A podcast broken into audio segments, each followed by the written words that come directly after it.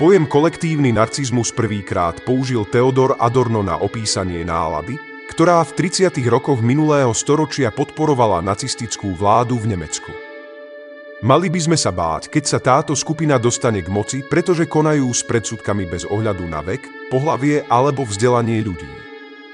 Odmietajú a útočia na skupiny, ktoré nejakým spôsobom ohrozujú ich grandiózny imidž a postavenie. Tiež vidia urážku tam, kde ju nikto nevidel a zdá sa, že neexistuje žiadny limit na to, čo dokážu interpretovať ako urážku svojej skupiny.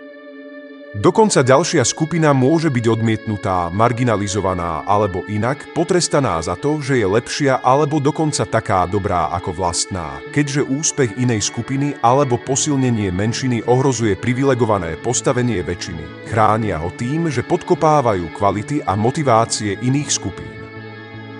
Pre tých, ktorí hľadajú uznanie za svoju skupinu, je najhorší priestupok, ak sú ignorovaní. Podľa kolektívnej narcistickej logiky musí byť takýto trestný čin potrestaný.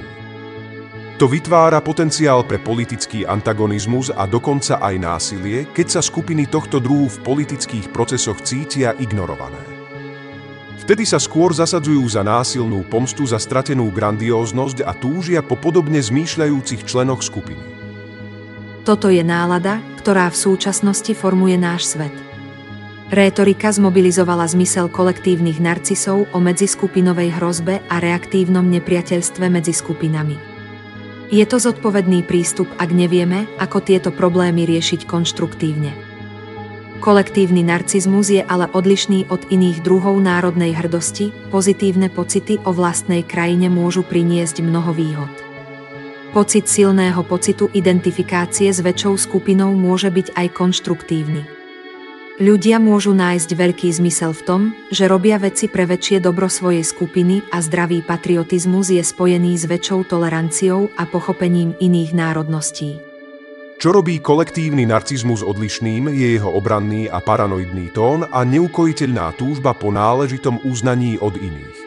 Reprezentanti nielen politických strán by urobili dobre, keby tieto informácie brali vážne, aj keď podaktorí postrádajú akýkoľvek vzťah k histórii. O tomto málo známom osobnostnom type totiž môžeme v budúcnosti počuť ešte oveľa viac.